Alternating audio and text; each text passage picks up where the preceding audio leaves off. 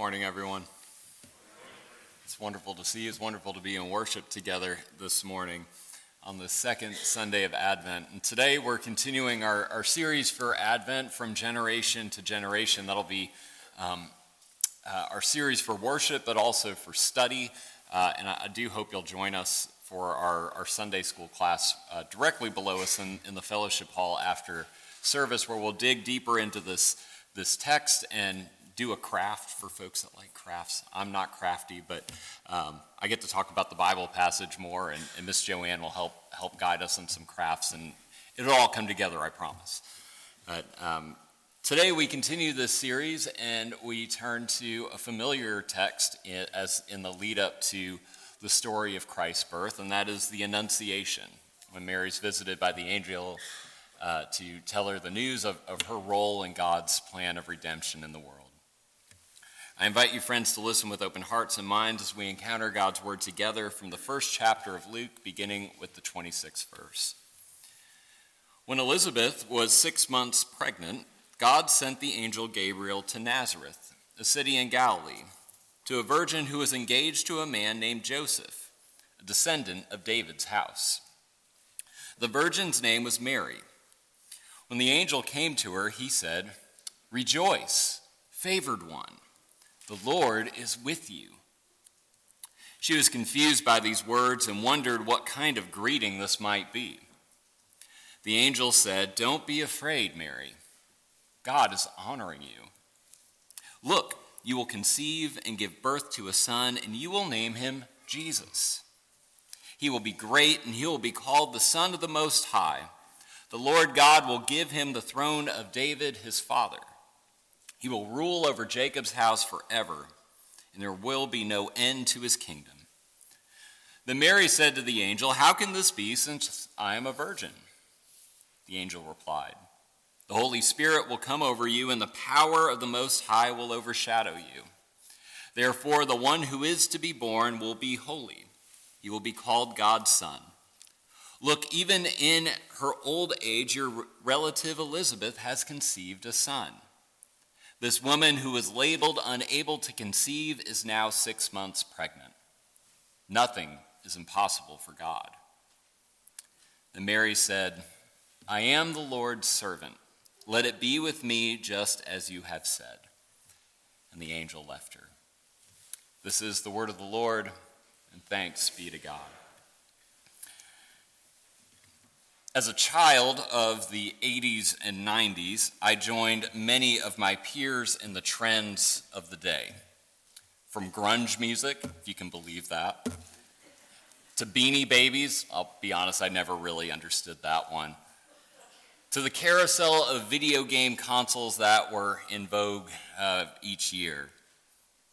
But this week, I was reminded of a poster that was on the wall of my adolescent bedroom for years from an odd extreme sports brand, No Fear.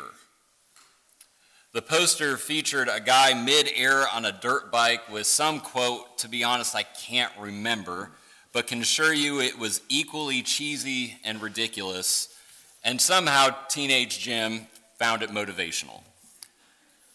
But what I do remember was the brand name and their signature, prominent, edgy font that read, No fear. Of all the emotions in the human experience, to me, the most fascinating and perplexing one has to be fear. On the one hand, we take precautionary measures to avoid fear. I'm looking at all of you arachnophobes out there who won't go anywhere near a spider. Now, biologically, this makes sense, right? That our bodies will react in ways that might protect us from things that could harm us.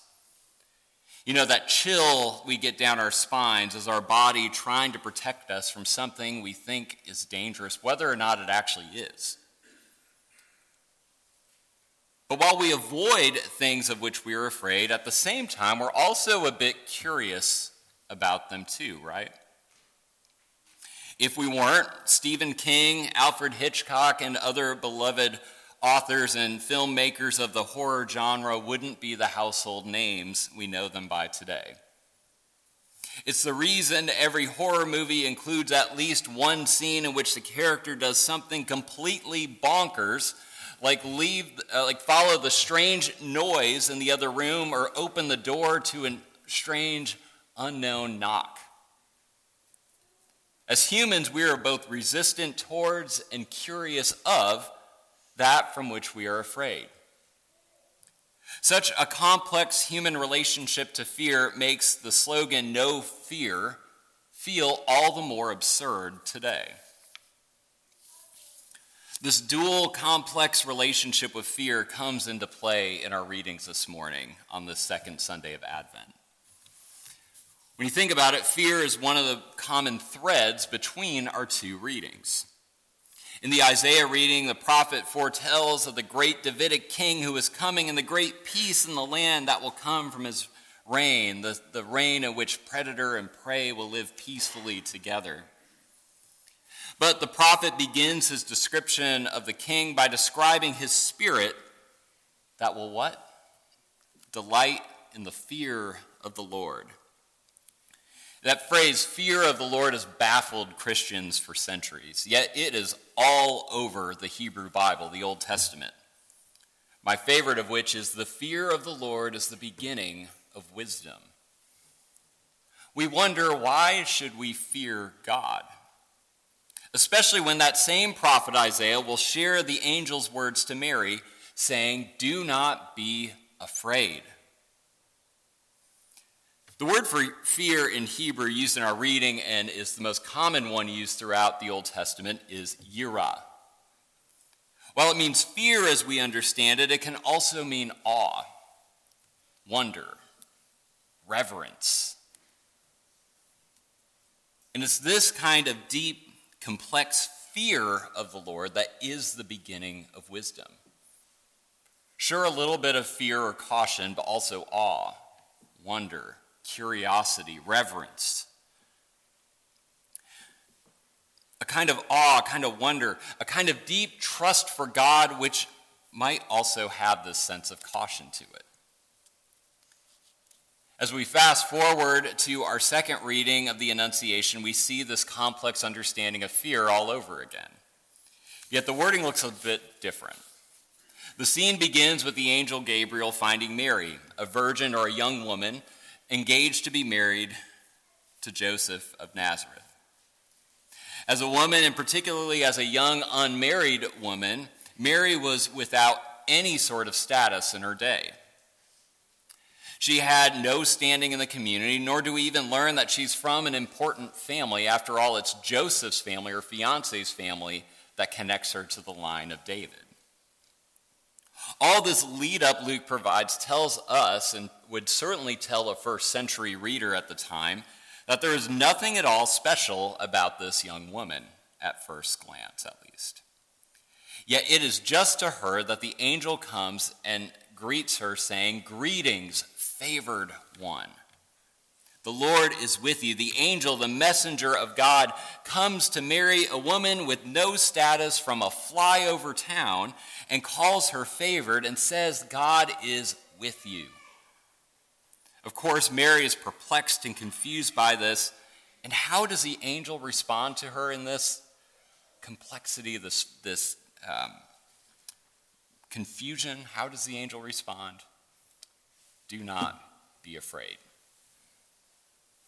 Do not be afraid. I learned this week that between the Old and New Testaments, one scholar counted that this phrase is uttered some 365 times throughout the Bible. And it's most frequently said by God, Jesus, or in this case, an emissary for God, an angel or a prophet. Isn't that interesting that virtually any time God shows up in Scripture, whether it's God and God's self or an angel or a messenger for God, the natural human response for that, for God showing up, is fear. It just shows our complex relationship with this feeling of fear. On the one hand, Scripture commends fear, the fear, the awe, the wonder of the Lord. But on the other hand, God tells us not to fear. It's a little confusing to say the least, right? How do we make sense of these conflicting commands? To me, I think the two commands are better understood when they're, when they're held in tension with one another.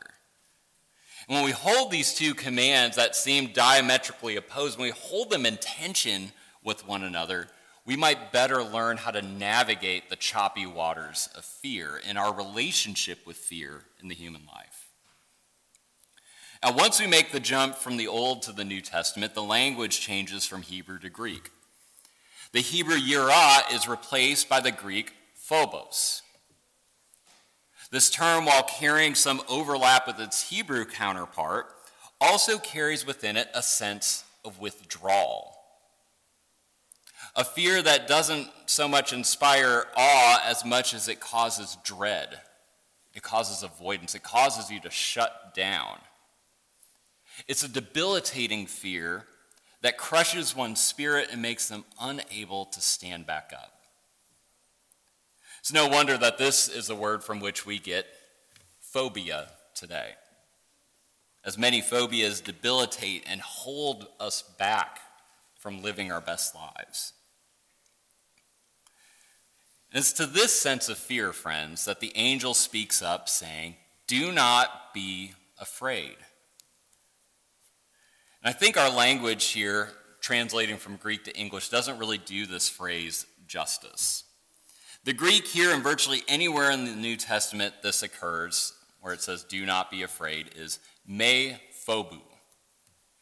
We covered the phobos verb already, but this little particle me is what's fascinating to me.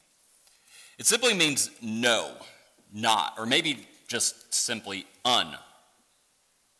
So the angel's words are no fear, unfear, not fear.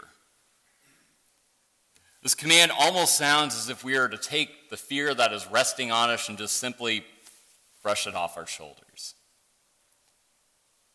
Through the voice of the angel, God invites Mary to brush fear off her shoulders as she ponders her role as the bearer of God. This doesn't mean that Mary will never be afraid again. I want us to be really clear about that. After all, Mary has every right to be afraid at this moment.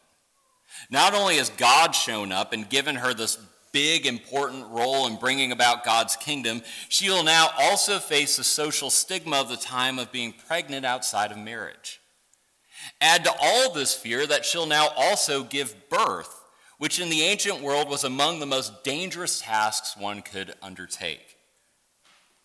Mary certainly has a lot to fear.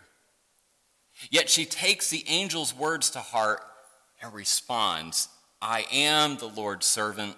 Let it be with me just as you have said. There's something here in Mary's encounter that is really life giving. It's really powerful, friends. Her calm, collected faithfulness is a powerful witness on its own, but there's something else.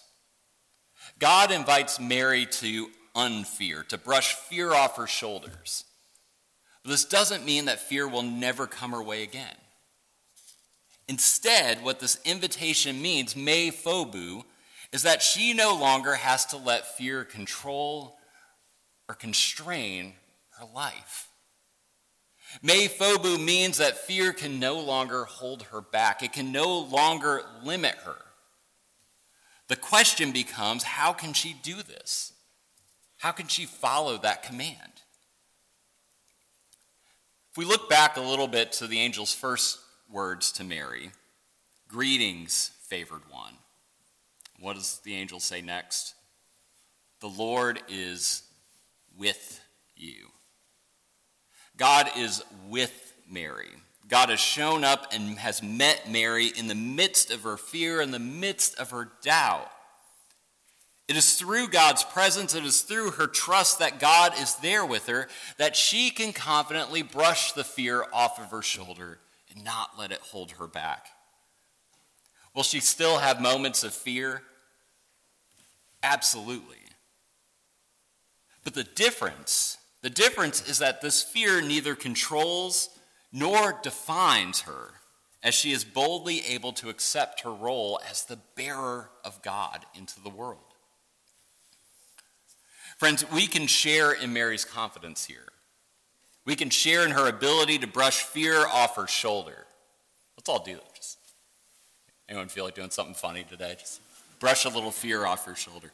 We can share in this, friends, because the very child she's bringing into the world is who? Emmanuel. God is with us. Through Jesus, we can trust that God has, God will, and God will continue to show up and meet us in our fear. Through Jesus, God has entered our very reality and experienced both the heights of human joy and the depths of human pain and suffering. Through Jesus, we trust in a God who shows up and keeps showing up and is with us no matter what we face, in our deepest fears and struggle as well as our highest joys. So, friends, as we continue to journey on to Bethlehem, may we seek to emulate Mary's trust that God meets us just where we are and just as we are that God meets us even in our deepest fears and invites us to confidently brush it off our shoulder, that we might no longer let fear define or control our lives. Friends, may it be so. And may we not let fear define or control us ever again.